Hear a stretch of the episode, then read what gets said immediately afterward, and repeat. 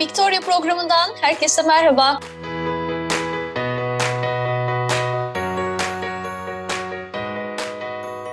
Ben Gamze Biber. İlk programımızla sizlerleyim. Bundan böyle her programda başarılarıyla bizi gururlandıran hem ülkemizde hem de dünyada adını duyurmuş kadın sporcularımızı ağırlayacağız. Evet bu programda söz kadınlarda.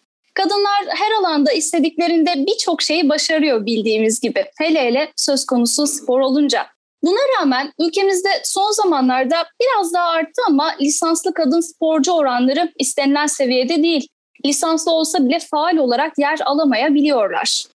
Lisanslı kadın sporcu sayılarının erkek sporculardan biraz fazla olduğu buz pateni, jimnastik gibi birkaç alan bulunuyor. İşte bu programda hem bunun nedenlerini konuşacağız, neler yapılması gerektiği üzerine çözümler sunmaya çalışacağız. Hem de başarılı kadın sporcularımıza mikrofon uzatacağız. Onları daha yakından tanımak için sorularımı yönelteceğim. Dedik ya Victoria Podcast'te Söz Kadınlar'da. Bugün ilk programda çok kıymetli bir konuğum var. Milli basketbolcu Sayın Bahar Çağlar Ökten bizlerle birlikte. Bahar Hanım hoş geldiniz yayınımıza. Merhabalar, hoş bulduk. İlk programda sizi ağırlamak benim için oldukça kıymetli ve özel. Yani istiyorum ki dinleyicilerimiz sizi daha da yakından tanısın. Elbette sporcu kimliğinizle birçok başarılara imza attınız. Gururla da izliyoruz sizleri. Bir de farklı bir yönden Bahar'a bakalım istiyorum. O yüzden bir kez daha hoş geldiniz diyeyim programımıza ve hemen ilk sorumla başlayayım. Basketbol serüveniniz nasıl başladı? Bu kariyer adımlarını nasıl attınız? Sizden dinleyelim mi? Tabii ki. Öncelikle ilk programda bulunduğum için e, ben de çok mutluyum. Çok teşekkür ediyorum. E, basketbola ilk başladığım günlere gelecek olursak hem anı yaşayarak anlatayım ben. E, İzmirliyim e, ve İzmir'de başladım basketbola. İlkokul e, 4. sınıfta. O zamanlar daha tabii ki de basketbol topunu elime almadım. Fakat okulda bir seçmeler oldu. E, beden eğitimi öğretmenimiz Orhan Korkmaz hala çok severek, e, sayarak konuşuruz. İletişimimiz hala çok güçlüdür kendisiyle. E, o seçmişti beni. Ve o zamanlar tabii ki de okulların biliyorsunuz hani her okulun kapalı spor salonu yoktu ve biz gayet açık basketbol sahasında ilk defa topla tanışma şansımız oldu. Ve o seçmelerden sonra o topu elime aldıktan sonra gerçekten hani inanılmaz bir kıvılcım başladı diyebilirim. Ve o günden sonra beni annem, babam o sahadan çok zor topladı. Okul biterdi ben hep kalırdım böyle oyun atmaya çalışırdım. Tabii ufacız böyle yetiştiremiyoruz falan. Ee, yani sürekli o okulun sahasında arkadaşlarımla olsun, erkeklerle olsun hep bir basketbol oynama heyecanındaydım. Ee, ilk tanışmam da bu şekilde başlamış oldu. Hı hı. Basketbol işte az önce de bahsettik ya aslında kadınlar sporun her alanında tabii ki çok büyük başarılar imza atıyorlar ama basketbol biraz daha e, kadınların aslında çok ön planda olmadığı bir spor özellikle de bizim ülkemizde. Tabii ki sizler çok güzel e, başarılara imza atıyorsunuz. Bunu hepimiz gururla izliyoruz ama diyoruz ki keşke hani böyle e, sayıları daha fazla olsa, daha fazla desteklense. E, sizin o basketbola başlama sürecinizde ailenizden herhalde tam destek aldınız bu e, durumda değil mi? Öyle anlıyorum. Ya çok da doğru bir noktaya dokundunuz bence. Zaten aile desteği çok önemli. Ee, bir sürü ben genç arkadaşımızın ailesiyle konuşuyorum. Mesela çok sorular böyle alıyor. Mesela okul mu? Basket mi? Yani nasıl yapacağız? İkisini aynı anda nasıl yapacağız? Ee, okula daha ağırlık vermesi gerektiğini düşünüyor aile doğal olarak. Hani ikisinin aynı anda yürümeyeceğini düşünebiliyor. Ama gerçekten en başta aile desteği olması gerekiyor. Benim ailem o topa dokunduğum andan itibaren, o okulun bahçesinde oynadığım andan itibaren hep destek verdi. E, altyapıda maçlarımıza giderdik. Annem benle gelirdi. Hani onun da ayrı bir heyecanı vardı. Ya kesinlikle dediğiniz gibi aile desteği ilk faktör diyebilirim. Hı hı. Biraz daha işte böyle spor ve sanatta o şey vardır ya sanki bir yan dal yapılması gereken bir alanmış gibi hep görülür böyle bizim ailelerimizde. Ama oysa ki e, yeteri kadar desteklenildiği zaman sizlerde de gördüğümüz gibi aslında çok büyük başarıları imza atılabiliyor bu süreçte.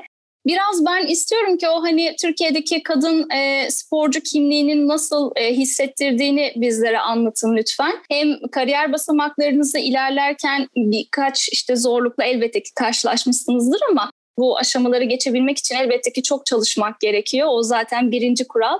Ama o hislerinizi merak ediyorum. Kariyer basamaklarını çıkarken Türkiye'de kadın sporcu olmanın getirdiği bazı avantajlar ve dezavantajlar var mıydı? Mutlaka vardı. Aslında ben ta en başa kadar döndüğümde hani o zamanlardaki heyecanımı hani bir o zamanlarki bir kız çocuğu olarak heyecanımdan şimdiye kadar gelmek istiyorum. Ee, ilk zamanlar başladığımda tabii ki de o zamanlar bir hedef koyamıyorsunuz. Sadece topu alıyoruz, oynuyoruz, eğleniyoruz. Sonra bir bakıyorsunuz bir takım oluyor.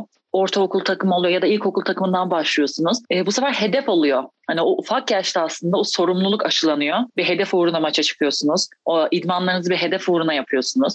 Mesela benim hiç unutamadığım anlar zaten hala o gazeteyi saklıyorum bunu her defasında da söylüyorum. Benim bir kulübüm yok sadece daha ortaokul takımında oynuyordum ve ben o zaman milli takıma çağrılmıştım. Hani düşünsene hani daha yeni başlıyorsunuz ortaokul takımındasınız ve milli takıma çağrılıyorsunuz. O zaman hani benim böyle ellerim ayaklarım falan titremeye başlamıştı. Eyvah nasıl milli takımda ne yapacağım nasıl oynayacağım acaba işte milli formayı giyeceğim inanılmaz bir gurur ve e, çok şükür ki o günden bugüne e, o heyecanım hiç değişmedi. Ee, her milli takıma gittiğimde, her marşımızı okuduğumuzda maçtan önce o maçı kazanma hırsımız, hevesimiz, tribüne baktığımızdaki Türk bayrağımız, ailelerimiz Hani bunları anlatırken bile gerçekten bir sporcunun gözleri doluyor. Hele ki maçtan önce marşımızı okuduğumuzda tüylerimiz diken diken oluyor. İnanılmaz ayrı bir gurur.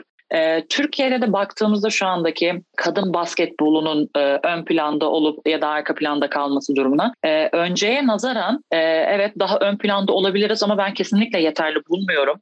Çünkü Türk kadın basketbol milli takım olarak biz iki kere olimpiyatlara gittik. E, Avrupa şampiyonalarında ikinci olduk, üçüncü olduk, madalyalar taktık, o kürsüye çıkıp e, bayrağımızı sırtımıza alıp marşımızı okuduk. Hani gerçekten bunlar inanılmaz bir başarı bence. E, zaten ülkemizi aslında Avrupa şampiyonalarında, olimpiyatlarda, dünya şampiyonalarında temsil etmek bile başarı. Hani evet madalyalar çok üst seviye, çok daha güzel, hani inanılmaz bir gurur. Fakat orada bizim bayrağımızı en tepede görmemiz bile inanılmaz bir gurur. Ve bunu e, herkesin böyle hissetmesi gerektiğine inanıyorum ben sadece başarı odaklı değil bir kültür haline gelmesi gerekiyor bence. Evet tabii ki de başarıyı kim istemez? Hele ülkeni orada temsil ediyorsun, şampiyonluk olsun, madalya olsun kim istemez? Ama kesinlikle bu bir kültür haline geldiğinde orada temsil etmenin bile gururu çok başka. Hele ki biz kadın sporcu için evet çok daha zor. Bir sürü fedakarlıklar yapıyoruz. Ee, ben küçücük yaşta ailemden ayrıldım, Adana'ya transfer oldum. Hani bu sadece heves ya da çok seviyorum top peşinde falan değil. Bu bir hedef uğruna. Evet ben milli takımda ülkemi temsil edeceğim. Evet ben şampiyonluklar yaşamak istiyorum. Tamamen küçük yaşta başlayan bir hedef uğruna fedakarlıklar yapıyorsunuz. Evet zor e, ama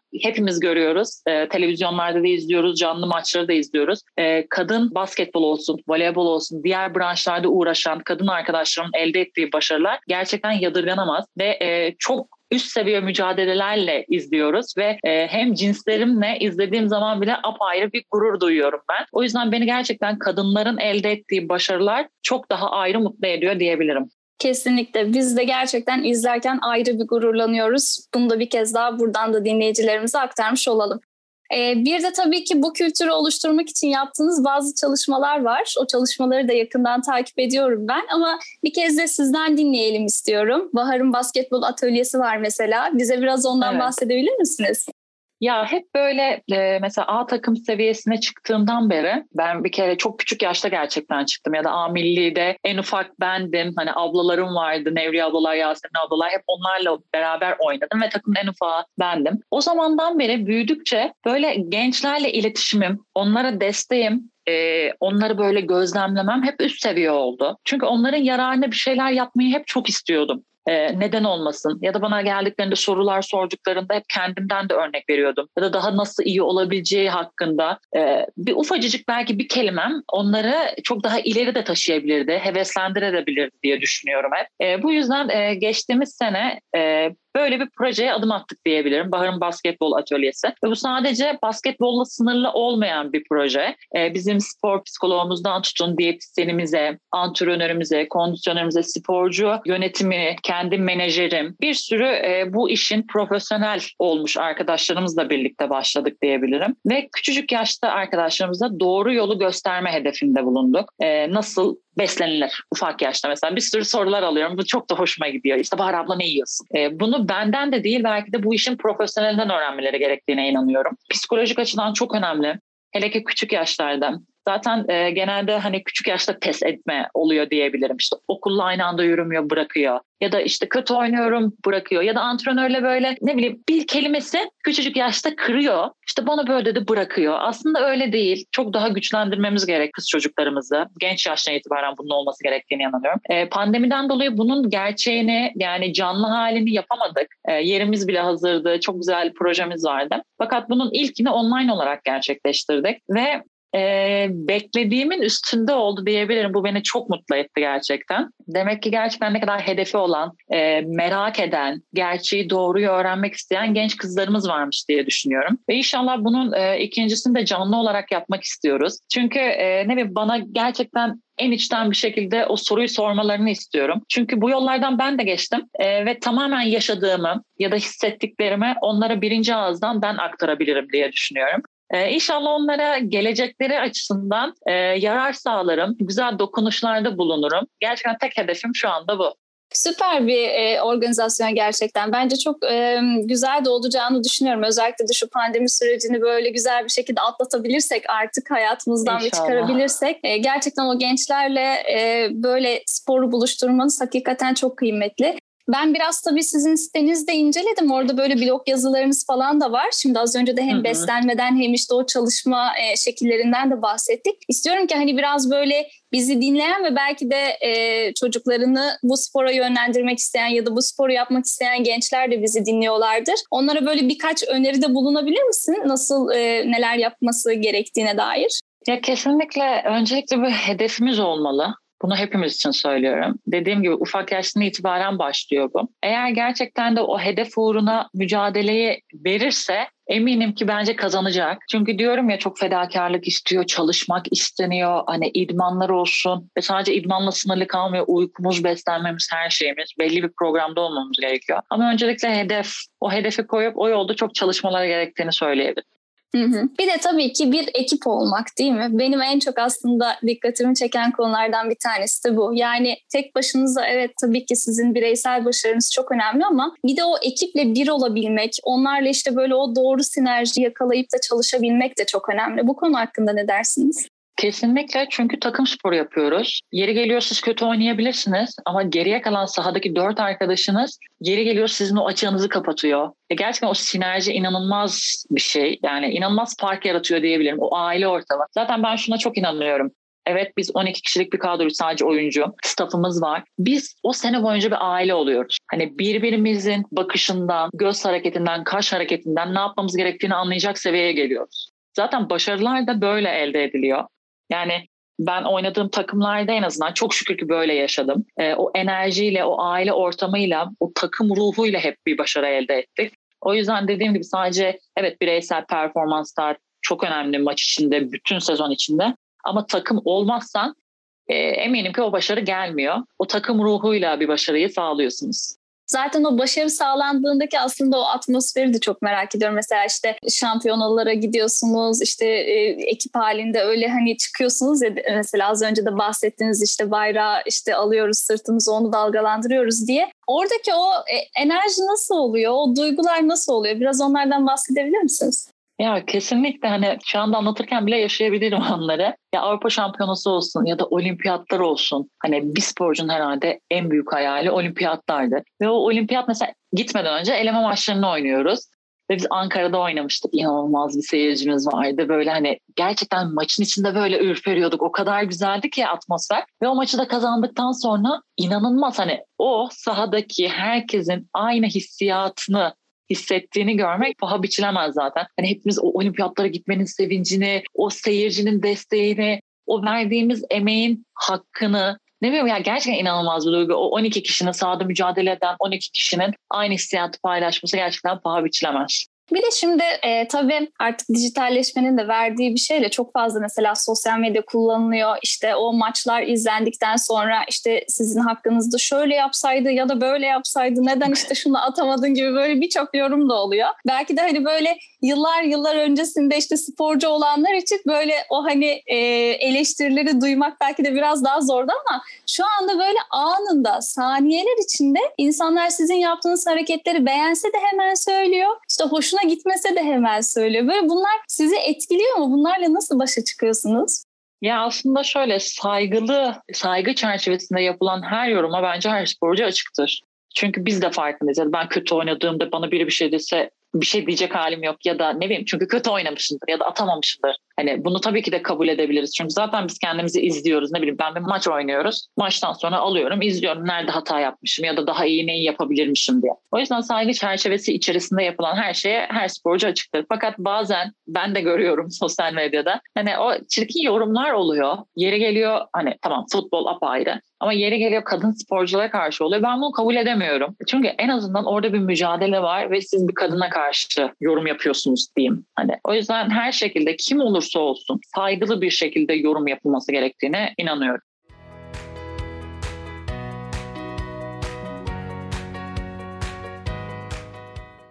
Şimdi bu zamana kadar hep spor kimliğini konuştuk. Ben şimdi programın açılışında söyledim ve hep böyle işte sporcularımızı biraz da böyle o sporcu kimliklerinin dışında da aslında tanımak istiyoruz. Biraz bize Bahar'dan bahsedebilir misin? Neler yaparsın, neler seversin? Eminim ki dinleyicilerimiz de merak ediyordur. E, tabii ki. Yani öncelikle zaten biz çok yoğun bir sezon yaşıyoruz. Hafta içi hafta sonları maçlar oluyor. Zaten bu pandemi süreci her şeyi etkiledi. E, bunun haricinde de biliyorsunuz e, köpeğim var. Daha çok onunla vakit geçirmeyi seviyorum. E, şu dönemde çok hani dışarıya çıkma derdinde değilim. Asla korkuyorum pandemiden dolayı. Çünkü biliyorsunuz maç kaçırıyoruz. Hani bu bizim için çok önemli. Ama normalde e, eşimle e, Juliet'le e, daha sakin, huzurlu yerlerde vakit geçirmeyi seviyorum. Ne bileyim evde oturduğumda bir köşem var. Kahve kitap köşem. Hani öyle daha sakin geçiriyorum. E, normalde tabii tatilim olduğu zaman kesinlikle İzmir'e gidiyorum bir İzmirli olarak ailemin yanında. Ben aileme çok bağlı bir insanım zaten. E, milli takımda bittiği zaman direkt ilk e, İzmir'e gidiyorum. Beraber bir tatil yapıyoruz falan. Başka neler yapıyorum? Yani sadece basketbol olarak değil de basketbol dışında mesela pilates çok seviyorum. Pilates yapıyorum. Ee, normal hayatımda da hani ekstra bir spor benim için ya da o bana kendimi gerçekten iyi hissettiriyor. Sosyal medya hesaplarınızda da görüyorum aslında sıkça paylaşıyorsunuz da hatta pilates yaparken e, şeyi hatta evet. e, web sitenizde bir blog yazınızda pilatesle basketbol arasında da bir bağlantı kurmuştunuz. E, o da çok hoşuma gitmişti. Evet bu arada ben e, Muscle and Fitness'ın Hearst dergisinde yazı yazıyorum. Orada işte yaşadıklarımı, ne bileyim işte evet pilatesle basketbolu birleştiren unsurları, beslenmeyi, e, antrenörümüzle yaz itmanlarımı falan okurlara aktarıyorum diyebilirim. İnşallah yararlı da oluyorum da. Dediğim gibi böyle yaşadığım şeyleri e, aktarmayı seviyorum. Belki de diyorum yani bir insana bir kelimem tik attıracak yani. Hani onda olumlu bir e, ilerleme sağlayacak olduğuna inanabiliyorum. Çünkü ben de öyleyim. Hani şu anda da bana birisi konuşma yaptığında hani ne kapabilirim? Hani benim için ne iyi olabilir diye bakıyorum açıkçası. Hani öğrenmenin ya da gelişmenin yaşının olduğuna inanmıyorum. Her yaşta öğrenip gelişebiliriz. O yüzden öyle şeylere inanıyorum ve destek bekliyorum. Süper. Şimdi biraz daha e, spora dönelim o zaman. E, şimdi uzun yıllar mesela Galatasaray'da e, oynadınız aslında. O zamanları bize biraz anlatabilir misin? Sonrasında da tabii e, BOTAŞ'a da geleceğiz. Sonra milli takım çalışmalarına da geleceğiz. Hı hı. Ama biraz o kariyer yolculuğundaki çünkü çok uzun bir süreydi. Nasıl geçti? E, işte neler yaptınız o süreçte? Evet Adana'dan e, Galatasaray transfer olmuştum. Ve gerçekten 8 yıl gibi uzun bir süre Galatasaray'da forma giydim. E, orada çok güzel başarılarımız oldu. Zaten bunu herkes biliyor. Hani Avrupa'da Euroleague kupasını aldık, Euro Cup kupasını kazandık ve e, Türkiye Ligi'nde Türkiye şampiyonluğu, Türkiye kupaları kazandık. E, gerçekten bu apayrı bir gurur ve Avrupa'da böyle başarı elde etmek e, hani onun da tarifi yok diyebilirim. Ee, ve orada da dediğim gibi hani her zaman diyorum ya olduğum takımlarda gerçekten çok şanslıydım. Orada bir aile ortamı vardı. Evet gerçekten orada da çok güzel bir aile ortamı vardı ve biz bunun sonucunda bu kupaları, bu başarıları kazandık. Ee, ve kadın basketbolu için hani şu anda da zaten hep aynı görüşteyim. Ülkemize gelen başarılar, şampiyonluklar, madalyalar gerçekten inanılmaz büyük bir gurur. Ve biz o zaman da ülkemize bunu getirdiğimiz için inanılmaz büyük bir mutluluk ve gurur yaşamıştık. Bu hem de gerçekten sporcu için apayrı bir duygu hem takım takım için, camia için ve ülkemiz için apayrı bir gururdur diye düşünüyorum. Ee, biraz da BOTAŞ çalışmalarına bakalım. Onlar nasıl gidiyor?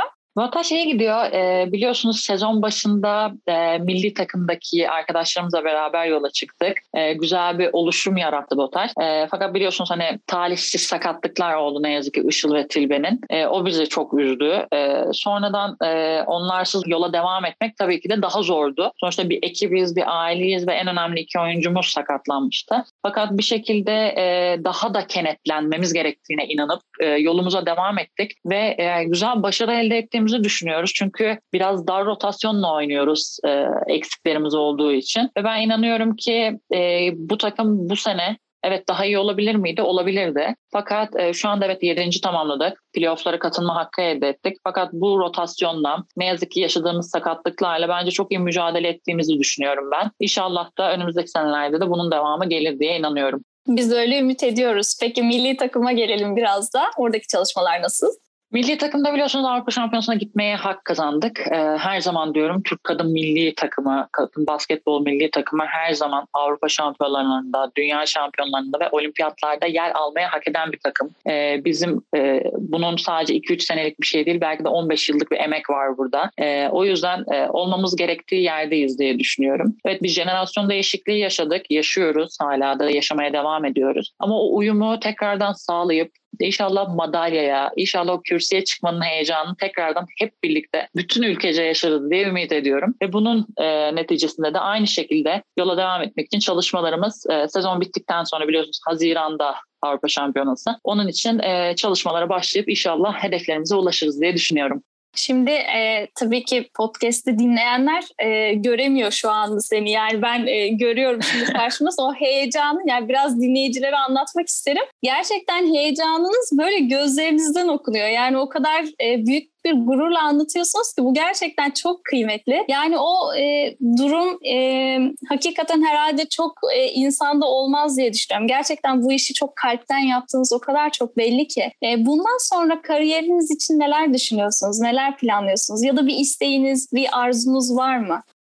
Ya evet öncelikle gerçekten bunları anlatırken dediğin çok doğru. Hani o günleri yaşıyorum. Hani diyorum ya olimpiyatlar. Evet ben o günü yaşıyorum şu anda anlatırken. Çünkü benim için bir gurur. İnşallah bütün sporcu arkadaşlarım da yani hedeflerine bu şekilde ulaşır. Olimpiyatları yaşarlar. Yani bilmiyorum çok heyecanlı. Bundan sonrası için de ee, evet bilmiyorum. Daha kaç sene devam ederim. 32 yaşındayım 33 oluyorum. Ee, ama e, ben devam ettiğim sürece e, sahada mücadelemle e, savaşçılığımla diyeyim e, hep en iyisini yapmaya çalışacağım. Hem bu ülkem için hem oynadığım takım için. E, o yüzden e, evet bundan sonrası için de hani basketbol kariyerim noktaladığımda da e, genç arkadaşlarım için kesinlikle bir şeyler yapmaya devam etmek istiyorum. Bu atölye projemin kesinlikle devam etmesini ve daha ileriye taşımayı istiyorum diyebilirim. E, şimdilik bunlarla sınırlı kalıyorum ama tabii ki de hani biz plan yapıyoruz da bilmiyorum nasıl olur. Belki başka projelerle de karşınıza çıkabilirim. O yüzden o hiç belli olmaz. Bakalım hayırlısı. E, böyle biraz şey var mı? Heyecanla bekleyelim mi yeni projeler olacak diye? Var mı öyle ya, bir kıvılcım? Olabilir tabii ki. Neden olmasın?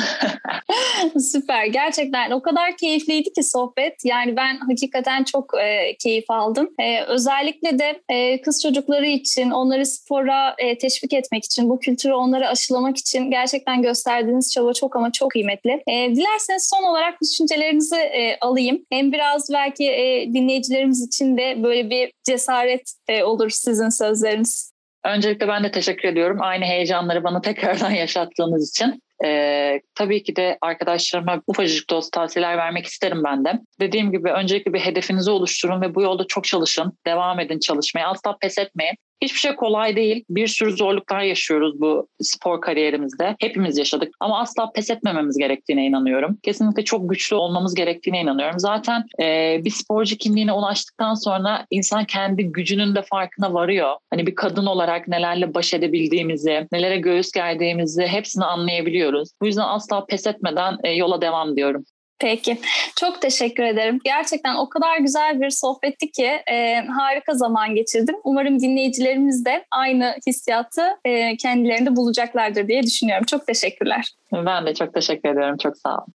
Evet, Victoria Podcast'in ilk bölümünde milli basketbolcu Bahar Çağlar Ökten bizlerle birlikteydi. Hem biraz kariyeri hakkında konuştuk, hem e, Türk kadınının e, spordaki o başarılarını konuştuk ve bundan sonra neler yapılması gerektiği üzerine de birkaç tüyo aldık kendisinden. E, ilk programda Bahar Hanım'ı ağırlamak gerçekten çok ama çok kıymetliydi. Dediğimiz gibi Victoria Podcast'te Söz Kadınlar'da bundan sonra yine kadın sporcularımızı bu programda ağırlamaya devam edeceğiz. Bir sonraki programda görüşmek dileğiyle. Hoşçakalın. Hoşçakalın.